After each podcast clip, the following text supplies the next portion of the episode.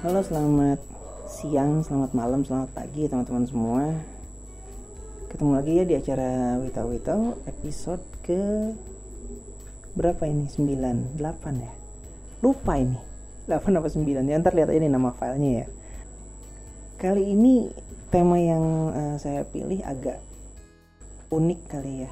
Beda gitu. Karena saya nggak akan ngomongin soal teknis menulis saya justru akan ngomongin hal non teknis yang kebetulan memang sedang sangat mengganggu pikiran saya beberapa hari ini yaitu soal uh, sebuah pertanyaan tentang apakah di sosial media jumlah respon like uh, pada sebuah tulisan itu menandakan kualitas karya tersebut.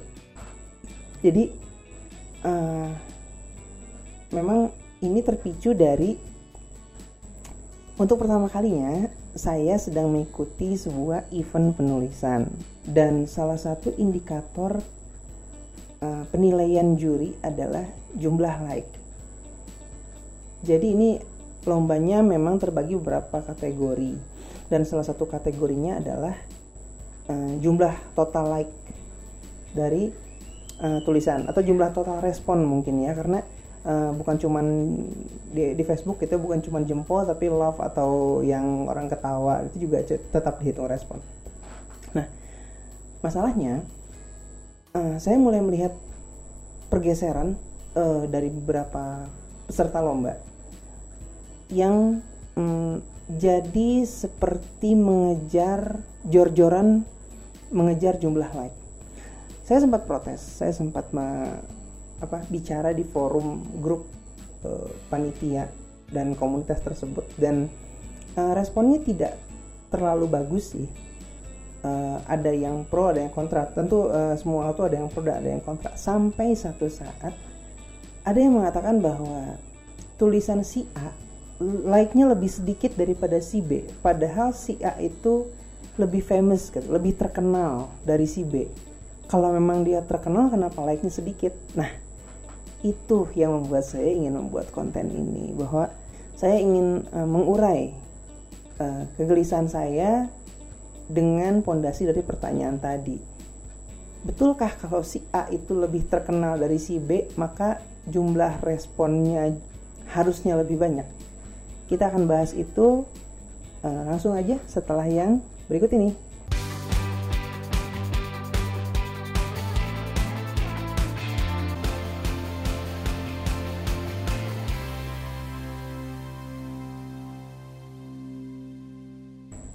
Oke teman-teman kita mulai ngobrol-ngobrol ya. Ini uh, saya nggak akan ngebahas sesuatu yang teknis ya, nggak.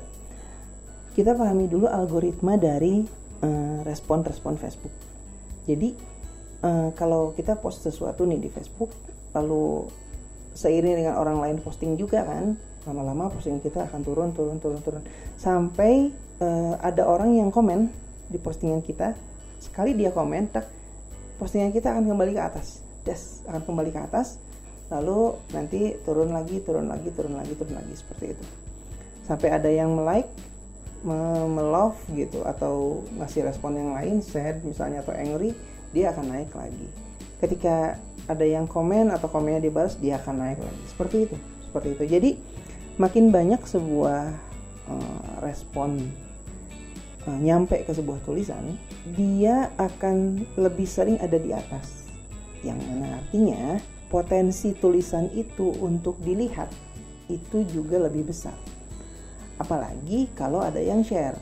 Dan teman-teman orang yang share itu yang mungkin berbeda dengan teman-teman si penulis itu ikut merespon juga gitu. Maka potensi tulisan itu naik akan lebih uh, tinggi dan kemungkinan besar dia akan dapat like lebih banyak. Jadi belum tentu sebuah tulisan yang secara kualitas bagus akan dapat banyak respon. Belum tentu sebuah tulisan yang bermutu tinggi akan dapat uh, reaksi yang uh, sewajarnya atau sepantasnya dari pembaca karena siapa tahu dia menghilang dan tenggelam. Makanya itu kenapa banyak sekali terutama di Pilpres kemarin ya tulisan-tulisan yang berisi caci maki kepada capres-capres gitu. Sering sekali itu naik dan tampil karena memang banyak yang respon itu sebabnya tulisan itu gampang sekali uh, ketangkap ketahuan gitu. Itu yang uh, saya pahami tentang uh, algoritma Facebook. Nah kita kembali kepada pertanyaan tentang apakah kalau A lebih terkenal dari B maka jumlah respon dia respon tulisan dia harus lebih banyak dari B? Ini adalah dua hal yang menurut saya pribadi tidak bisa diukur karena terkenal itu tidak ada parameternya kalau pertanyaannya kalau A lebih terkenal dari B, nah terkenalnya ini parameternya apa? Jumlah follower, jumlah karya, jumlah piala, jumlah uh, friend atau apa? Uh, mari kita bicara dengan sesuatu yang bisa diukur. Jumlah like bisa diukur. Saya like-nya ada 100, kamu 500. Oh, kamu lebih banyak dari saya. Tapi kalau soal terkenal atau tidak terkenal itu tidak bisa jadi ukuran bahkan selebriti sekalipun itu punya sosial media sosial media uh, spesialisasi mereka. Ada uh, contohnya ini contohnya uh, Atta Halilintar. Dia terkenal di YouTube. Tapi ketika dia mencoba bikin Twitter atau mengaktifkan lagi Twitternya itu sambutan orang-orang di Twitter itu uh, jelek. Kenapa? Pengguna Twitter bukan pasarnya Atta Halilintar uh, Atta Halilintar sudah menguasai uh, YouTube gitu. Memang sosial media dia di sana. Uh, saya nggak tahu, saya belum pernah ngecek uh, Instagramnya uh, Atta Halilintar ya. Uh, jadi pertama tidak tidak fair ketika kita bilang uh, ini untuk uh, di Facebook si A lebih terkenal dari si B, maka si A like-nya harus lebih banyak dari B. Belum tentu juga. Karena siapa tahu si A ini mainannya atau pasarnya audiensnya ini bukan Facebook. Siapa tahu dia anak Instagram gitu. Penikmat dia tuh Instagram. Kita kan nggak tahu itu. Yang kedua ini bukan soal terkenal atau tidak terkenal tapi apakah seseorang bisa menjangkau audiensnya dengan promosi yang tepat atau tidak? Jadi bisa saja orang yang uh, tidak famous gitu, tidak terlalu terkenal. Ini saya pakai kata famous karena emang bener-bener apa yang nyampe ke saya tuh pakai kata famous gitu di awal tuh. Ini si A nya kan si A kan lebih famous dari B gitu. Gitu. Saya jadi saya pakai kata famous sekarang. Nah uh, bisa jadi yang si famous ini si terkenal ini tidak cukup melakukan promosi sehingga tulisannya turun. Dan yang si B sebaliknya dia melakukan promosi dengan cara yang tepat ke orang-orang yang tepat dan uh, promosinya berhasil sehingga tulisannya bisa naik karena setahu saya memang tidak ada barang yang tidak bisa dipasarkan. Itu kalimatnya siapa ya? Saya lupa. Tidak ada barang yang tidak bisa dipasarkan. Semua barang bisa dijual. Yang ada itu adalah barang yang dipasarkan dengan cara yang salah. Jadi bisa saja si famous ini si terkenal ini dia memasarkan barangnya dengan cara yang salah atau bahkan sama sekali tidak melakukan pemasaran atau promo atau apa marketing seperti itu. Jadi tidak punya tim untuk itu gitu. Dan uh, dia belum tahu cara memasarkan barangnya. Sebaliknya si B yang katanya kurang terkenal ini dia sudah tahu bagaimana menyentuh audiensnya. Misalnya untuk untuk sebuah tulisan di Facebook misalnya. Mungkin dia pasang link tulisan itu di uh, tempat yang tepat. Atau menginbox seseorang eh lihat dong tulisan gue gitu. Dan dia memang sudah punya orang-orang yang siap menunggu tulisannya. Jadi begitu dikirim link, orang itu mau mengklik uh, tulisan itu gitu kan. Ada juga yang nyuekin ah ngapain sih gue lihat uh, link ini apaan sih nggak penting banget. Poin berikutnya kenapa like dan keterkenalan seseorang itu tidak fair untuk dibandingkan itu karena di kehidupan kita ini banyak sekali yang namanya piramid. Piramid-piramid ini ada di bidang uh, penjualan misalnya ada di bidang sensus penduduk gitu. kita sering lihat kok piramid ini. Jadi contohnya ada piramid nih. Terus di bagian paling atas ini adalah jumlah penduduk di suatu daerah yang usianya 80 uh, tahun misalnya Manula. Nah itu paling atas biasanya gitu. Karena jumlahnya biasanya paling sedikit di sebuah daerah contohnya gitu Terus yang paling bawah itu yang paling besar jumlahnya adalah usia produktif gitu. Terus di atasnya mungkin di atas si usia produktif ini di atasnya ada apa anak-anak misalnya seperti itu. Jadi uh, kita semua memang hidup di dalam sebuah konsep piramid. Tidak ada satupun di kehidupan kita yang rata di segala kalangan. Akan terbentuk kerucut. Kalau di uh, penjualan misalnya jumlah masyarakat yang membeli sendal jepit itu pasti ada di pondasi bawah tuh dibanding misalnya yang paling atas itu yang jumlah masyarakat yang membeli sepatu Adidas kenapa karena untuk mencapai titik piramida teratas itu diperlukan keistimewaan, misalnya eh, biaya, kesempatan, kerja keras yang lebih. Contohnya pendidikan. Jumlah orang lulusan SD itu pasti banyak, ada di level bawah. Mungkin di bawahnya lagi adalah orang-orang yang eh, lulusan TK misalnya seperti itu. Tapi yang paling atas yang puncak piramidanya itu adalah orang-orang yang lulusan S3. Pasti lebih sedikit jumlahnya. Karena untuk mencapai ke sana itu perlu effort yang tidak sedikit dan tidak semua orang diberi keistimewaan itu. Ada orang-orang yang memang udah cukup deh S1 gitu. Setelah ini kamu jalur hidupnya memang seperti itu. Nah, bicara tentang menulis itu juga sama. Bahkan bukan saya yang bilang, Stephen King di buku On Writing uh, mengatakan bahwa para penulis itu terbagi dalam piramid-piramid. Yang paling level paling tinggi itu yang levelnya sudah Shakespeare misalnya. Itu level-level penulis yang udah setengah dewa deh kali ya. Terus di bawahnya itu adalah mungkin sastrawan-sastrawan klasik kayak misalnya John Steinbeck. Terus turun turun turun lalu makin ke bawah, makin lama makin banyak. Mungkin di paling bawahnya lagi tuh orang-orang seperti kita kita ini yang belum sampai ke mana-mana tapi memang ingin jadi penulis gitu mungkin di bawahnya lagi di dasar piramidanya lagi ada orang-orang yang uh, tidak ingin jadi penulis hanya suka menulis. Bisa aja. Nah saya mengumpamakan seperti itu.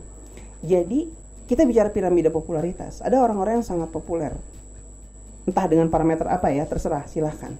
Kalau si A menempati uh, popularitas dihitung dari jumlah follower di Instagram mungkin dia ada di uh, level 2 misalnya. Tapi ketika dia disebut populer dihitung dari jumlah uh, follower di Twitter itu mungkin tidak di level 2, mungkin dia di level 4. Bahkan dari sisi popularitas saja letak piramida seseorang itu berbeda. Apalagi dari jumlah like. Jadi tidak fair kalau membandingkan orang ini terkenal, maka jumlah respon di tulisan atau postingan dia juga harus banyak. Itu tidak fair karena ada yang memang setiap kali posting sesuatu yang bermutu uh, responnya sedikit. Tapi postingannya bagus. Apa yang dia sajikan benar pakai data pakai riset. Tapi ya responnya sedikit. 20 30 40 respon gitu. Ada orang-orang yang bahkan ini ini anekdot saya dengan temen. Dia posting suara bersin aja like-nya 500 gitu itu tidak bisa di apa ya itu tidak bisa dipungkiri ada orang-orang seperti itu. Dan uh, tidak masalah memang konsep hidup memang seperti itu. Itu semua tergantung dari bukan hanya isi postingan tapi apa yang dia lakukan di luar postingan itu. Misalnya dia aktif di komunitas apa atau dia memang uh, um, jadi admin di grup apa atau selama ini memang dia sering banget merespon postingan orang sehingga orang balik merespon postingannya. Karena salah satu kunci sosial media yang saya tahu itu kalau kita mau tulisan kita di atau status kita direspon oleh orang lain kita udah harus mulai sering merespon dulu postingan orang. Nah yang berikutnya urusan jumlah respon itu berbanding dengan uh, piramida dari uh, pembaca atau penonton atau audiensnya. Tidak ada satupun yang mengharuskan sosial media diisi oleh sesuatu yang serius. Sehingga sosial media adalah sebuah platform yang berisi kebebasan. Mau kita isi sesuatu yang serius, ya silahkan. Mau kita isi sesuatu yang konyol-konyolan, silahkan.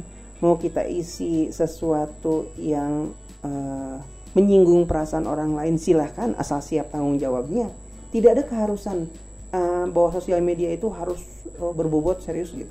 Enggak. Jadi penikmat postingan di sosial media juga beragam. Ada yang masuk ke Facebook Instagram Twitter untuk cari hiburan ada. Untuk mereka yang pengen belajar nih belajar sesuatu ada. Jadi uh, berbeda-beda. Nah siapa tahu itulah salah satu parameter yang membuat jumlah like berbeda dan tidak berhubungan sama terkenal atau tidak terkenalnya orang itu. Memang si orang yang B ini yang jumlah like-nya 500 misalnya itu menyajikan konten yang sedang dicari banyak orang. Orang-orang lagi pengen hiburan nih. Oh dia menyajikan hiburan nih. Ya sudah orang banyak yang mampir ke sana tapi orang yang membuat postingan yang serius, membuat video yang serius, belum tentu juga diinginkan banyak orang sehingga ya yang respon sedikit. Jadi tergantung juga apa yang sedang dicari oleh orang-orang pada saat itu. Um, misalnya ada sebuah grup menulis yang saya nggak akan sebut namanya sih di sini, tapi kalau di sana itu tulisan yang isinya skandal rumah tangga dan politik, terutama yang me, apa ya, yang menjelekkan presiden kita, itu pasti laku banget. Tapi postingan-postingan di luar itu tidak terlalu bagus. Ada beberapa yang bagus responnya, tapi kebanyakan tidak. Apakah tulisan yang banyak responnya tadi bermutu atau tidak? belum tentu juga tapi memang audiens di sana membutuhkan itu maka banyak yang merespon ya jadi begitu ya banyak parameter yang membuat seseorang itu mendapatkan respon atau like banyak di uh, sosial media tidak bisa dipastikan apakah seseorang itu terkenal pasti responnya banyak karena beberapa parameter tadi mungkin bisa karena audiens dia bukan di sosial media tersebut bisa karena dia memang belum pernah atau belum tahu cara melakukan promosi yang benar. Bisa juga karena itu bergantung pada hal-hal yang dia lakukan di luar postingan tersebut. Jadi tidak bisa langsung berbanding lurus begitu aja. Nah, yang terakhir memang ada, saya tidak memungkiri bahwa ada keterkaitan. Jadi orang yang uh, famous gitu, itu pasti kalau nulis apa-apa banyak responnya, banyak like-nya. Ya bisa jadi. Tapi biasanya orang yang seperti itu uh, sudah memiliki orang-orang yang siap melahap apa pun yang dia tulis, apa pun yang dia posting. Dan untuk mencapai ke arah sana, selamanya dia merangkum uh, komunitas tertentu, dia bicara untuk uh, suara kelompok tertentu dan sebagainya. Begitu untuk pembahasan saya yang pertama, bagaimana menurut saya popularitas seseorang tidak bisa langsung disandingkan dengan respon karyanya. Banyak parameter yang mendukung itu. Dan saya juga tidak menafikan bahwa ada orang-orang yang populer sekaligus responnya bagus terhadap karya apa pun yang dia buat. Ini mesti dicermati sebelum kita mengeluarkan sebuah statement atau sebelum kita ngiri sama seseorang atau sebelum kita menuding seseorang bahwa ah dia sih uh, si A itu kan terkenal. Julid nih ya. Si A itu terkenal tapi kok kalau nulis apa-apa yang respon sedikit gitu. Hmm, ya dilihat dulu apa yang salah dari dia atau bukan salah ya apa yang dia lakukan dan tidak dia lakukan parameter sudah saya jelaskan di depan tadi ya nah nanti di segmen kedua saya pengen bicara soal apakah layak sebuah lomba menulis membuat parameter penilaian berdasarkan jumlah respon. Kita akan uh, bahas nanti. Saya mau putar lagu dulu. Biasanya di Wita Wita lagunya 90 detik ya. Maksimal. Cuman memang makin sini makin susah ya nyari lagu yang 90 detik itu kecuali lagu iklan. Uh, jadi ini saya coba putarkan satu lagu yang agak cukup panjang. Ini pesanan uh, teman saya juga, Tante Glowing, Mbak Ines. Dia pengen diputarkan lagu Dear dari Avenged Sevenfold mungkin mungkin untuk pertama kalinya ya atau mungkin seterusnya kita ubah format witau-witau ya dari biasa muter lagu uh, 90 detik dua kali ini kita muter lagu agak panjang tapi sekali aja. Jadi witau-witau istirahatnya cuma sekali jedanya cuma sekali. Oke kita lanjut lagi diskusinya nanti di sesi kedua setelah yang satu ini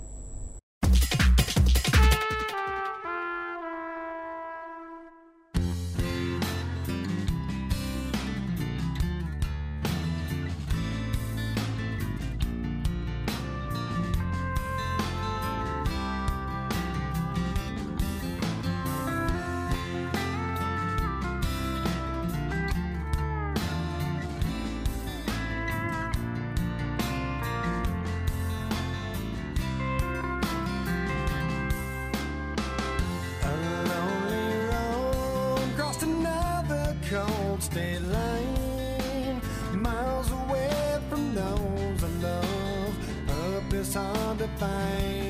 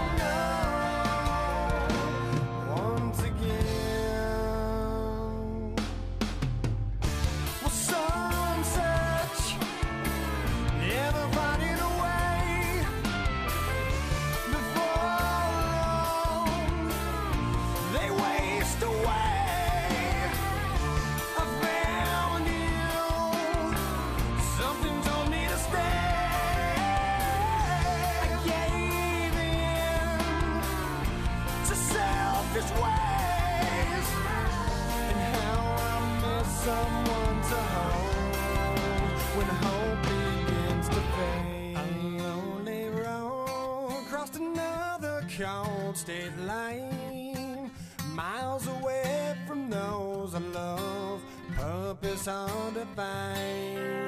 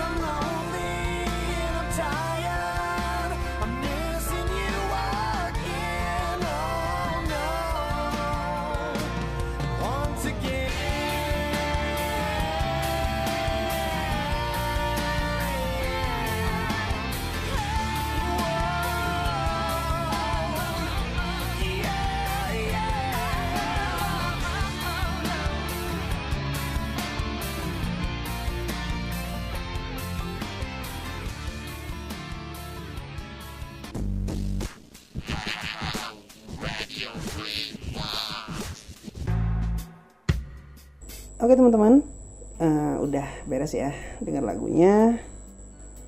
Dan kalau ada yang mau request, mau diputerin lagu apa, nanti coba aja bilang ke saya. Nanti saya akan coba carikan lagunya. Jangan yang susah-susah, jangan yang terlalu panjang ya, jangan yang 12 menit, jangan. Yang 4 menit aja ya, supaya apa ya? nggak terlalu ini juga ya, nggak terlalu boring juga buat jedanya. Oke. Okay. Sekarang kita akan masuk ke pembahasan tentang apakah uh, layak ya sebuah lomba menulis uh, membuat parameter penilaian dari jumlah respon like di, di sosial media. Sebenarnya ini adalah menurut saya ini, ini adalah dua sisi mata uang yang menarik untuk dibahas karena sebuah tulisan yang bagus seperti yang kita bahas di sesi satu tadi ya itu memang belum tentu mendapat respon yang uh, bagus juga gitu dalam sebuah tulisan memang dilemanya adalah apakah ini harus sesuai dengan selera pasar atau tidak. Itu termasuk ke hal yang paling sering didiskusikan uh, oleh penulis dan pelaku penerbitan. Jadi uh, para penulis sering sekali mm, membuat tulisan yang mengedepankan idealisme mereka. Tapi ternyata tulisan itu susah dijual karena ternyata penerbit itu sedang menyasar tulisan-tulisan hiburan. Kalau kita bicara piramida tadi, itu adalah pasar yang misalnya nih, uh, itu yang paling bawah yang paling banyak yaitu orang-orang yang senang hiburan. Nah, dalam sebuah uh, lomba menulis yang mengedepankan parameter like, tantangannya di sana. Jadi saya melihat kalau misalnya ini panitianya berpikir dengan cara yang benar ya. Sebenarnya maksud dari panitia itu adalah mendorong para pesertanya menulis dengan bagus sekaligus punya kemampuan untuk membaca apa yang diinginkan oleh audiens. Saya meninjau beberapa peserta lomba menulis yang penilaiannya berdasarkan like dan saya sering sekali membaca tulisan seperti ini. Ayo dong, uh, 3000 temanku yang di sini uh, mana like-nya gitu. Nah, ternyata begitu saya cek tulisan di like-nya 100 orang gitu. Ke mana 2900 yang lain? Nah, saya berpikir satu sebenarnya panitia menginginkan sebuah tulisan yang bisa menyentuh pembacanya. Jadi itu ada melihat keterampilan dari si penulis untuk menyasar pembaca. Itu yang pertama. Yang kedua bisa jadi panitia tersebut memang punya rencana lain. Misalnya um, tulisan-tulisan yang uh, like-nya di atas uh, 200 misalnya itu nanti akan dibukukan atau akan dimuat di website mereka. Jadi ada langkah lanjutannya. Saya melihat ini seharusnya menjadi dorongan bagi para penulisnya untuk membuat tulisan sebagus mungkin dengan harapan saat tulisan sudah bagus, like akan datang dengan sendirinya. Jadi sebuah lomba menulis yang uh, parameter penilaiannya berdasarkan like itu seharusnya bisa mendorong penulis untuk memperbaiki tulisannya malah.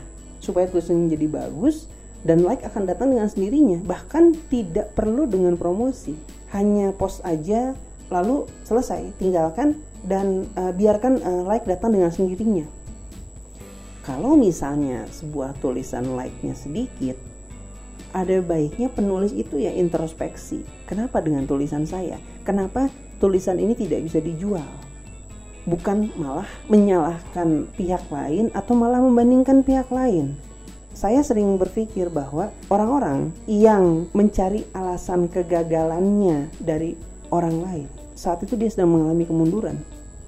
Tapi ketika dia bisa introspeksi diri, dia mengembalikan kegagalan itu ke dirinya sendiri dan mengatakan, "Oh iya, uh, bagian ini gue salah, bagian ini gue harus perbaiki di kesempatan berikutnya. Saat itu dia sedang bertumbuh, saat itu dia sedang berkembang. Tapi ketika dia malah, ya iya jelas lah, like gue sedikit, si itu kan, si itu kan, like-nya banyak karena dia gini. Ya itu urusan dia. Kenapa kamu tidak melakukan hal seperti dia gitu? Apalagi kalau ada orang yang menyalahkan saat seseorang uh, sedang misalnya gini, si ini promonya gini banget sih. Ya dia sedang usaha menaikkan tulisannya. Ya kamu lakukan hal yang sama atau bahkan lebih baik dari dia. Lebih baik seperti itu. Ketimbang uh, uh, bersikap sinis. Adapun yang bisa kita lakukan sebagai penulis adalah coba perbaiki terus tulisan kita. Coba sajikan tulisan kita dengan bagus. Konsep yang matang dengan EYD yang rapi dengan kesalahan ketik yang tidak ada sama sekali bahkan gitu. Saya sih percaya pada saat sebuah kualitas tulisan sudah bagus, jumlah like itu akan datang dengan sendirinya. Dan penulis biasanya sudah punya parameter sendiri. Ah, dengan kualitas seperti ini kayaknya saya ngarepin 100 like deh, bisa dalam seminggu. Misalnya seperti itu. Ya dia yang bisa ngukur, dia yang tahu apa yang dia lakukan selama ini, apa yang, yang dia sudah perbuat, promosi apa yang dia lakukan atau tidak dia lakukan, dia yang tahu. Dia menetapkan batas bawah, dan ketika dia berhasil melampaui batas itu itu keberhasilan buat dia. Tidak boleh kita ini menurut saya ya tidak boleh kita eh, sinis pada ha kamu mah 100 like yang ini dong 500 like. Eh tar dulu jangan-jangan yang 100 like ini adalah keberhasilan dia. Dia memang pasang targetnya 100 begitu dia mencapai 101 dia udah berhasil dia udah sukses mencapai targetnya.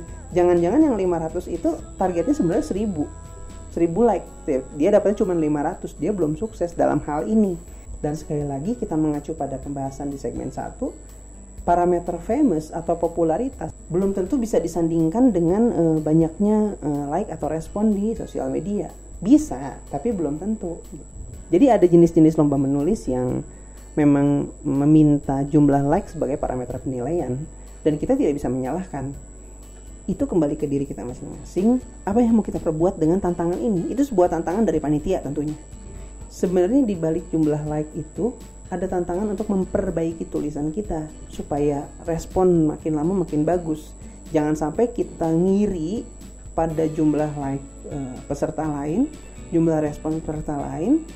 Padahal ketika dilihat tulisan kita masih belum bagus openingnya, masih belum bagus eh, EYD-nya, susunan kalimatnya masih berantakan, judulnya aja nggak bagus, karakternya kurang dalam, terus mau nyalahin orang. Nah, Lalu bagaimana dengan orang-orang yang menulisnya jelek tapi like-nya banyak? Ya itu rezeki dia, kita nggak bisa nyalahin juga. Apa yang kurang dari aku sehingga aku belum bisa mencapai level dia. Nah yang jadi masalah adalah dua hal dalam lomba-lomba yang seperti ini. Pertama, kalau kita sebagai penulis tidak menyadari hal itu dan malah sibuk promosi. Artinya, secara nggak sadar kita tidak memperbaiki tulisan tapi malah uh, memperbaiki cara promo. Itu masalah karena lomba menulis outputnya harus tulisan yang bagus. Yang juara dari lomba menulis adalah tulisannya yang bagus. Yang masalah ketika penulis sibuk menawarkan barang jelek yang mana ke depannya saya khawatir kita sudah merasa diri kita hebat ketika like-nya banyak. Wih tulisanku kayak gini doang. Like-nya 500 wah kalau kayak gini aku nulisnya gini aja deh. Uh, toh ini uh, sudah hebat gitu. Itu jadi masalah juga. Ketika kita merasa sudah oke okay, sudah keren sudah hebat ketika like-nya banyak tidak sadar bahwa tulisan kita masih punya banyak kelemahan masalah kedua adalah ketika ini dari panitia lomba ya ketika panitia menerapkan inilah satu-satunya parameter penilaian Inilah satu-satunya elemen yang membuat seorang peserta jadi juara atau tidak, yaitu jumlah like. Itu masalah. Karena seperti yang kita sudah bahas di segmen satu tadi, tidak semua karya yang like-nya atau responnya banyak itu bagus. Bisa saja dia promonya bagus, dia bisa mempromokan uh, link tulisannya di orang yang tepat, atau ada hal-hal yang dilakukan di luar tulisan tersebut. Nah, parameter itu yang menjadi pembeda dan uh, sama sekali bukan kualitas tulisan. Itu masalahnya. Jadi ada dua ya masalah yang mungkin timbul. Bukan berarti nggak boleh membuat lomba penulisan yang penilaiannya berdasarkan jumlah respon. Tapi uh, baik dari peserta atau panitia jika mereka memperhatikan uh, dua poin tadi yaitu peserta tetap fokus pada kualitas tulisan dan panitia tidak menjadikan jumlah respon atau like ini menjadi satu-satunya parameter penilaian. Kalau misalnya dua hal ini diabaikan, yang terjadi adalah bisa saja karya yang jelek yang menang. Yang mana e, karya ini kebetulan punya like banyak, punya respon banyak, dan memang pesertanya lebih fokus pada mempromosikan tulisan ketimbang memperbaiki tulisannya. Begitu uh, pembahasan hari ini mudah-mudahan ada apa ya sedikit penyegaran lah ya. Memang tidak melulu juga kita harus bicara soal teknis menulis ya terkadang kita harus bicara juga lah hal seperti ini tentang penerbitan tentang komunitas seperti itu ya. Nanti ke depannya mudah-mudahan uh, tema dari Wita Wita lebih variatif lagi. Selamat hari ini. Selamat siang selamat sore selamat malam. Uh, selamat menulis buat teman-teman. Jangan lupa tetap jujur pada eh, karya yang kita tulis. Terima kasih.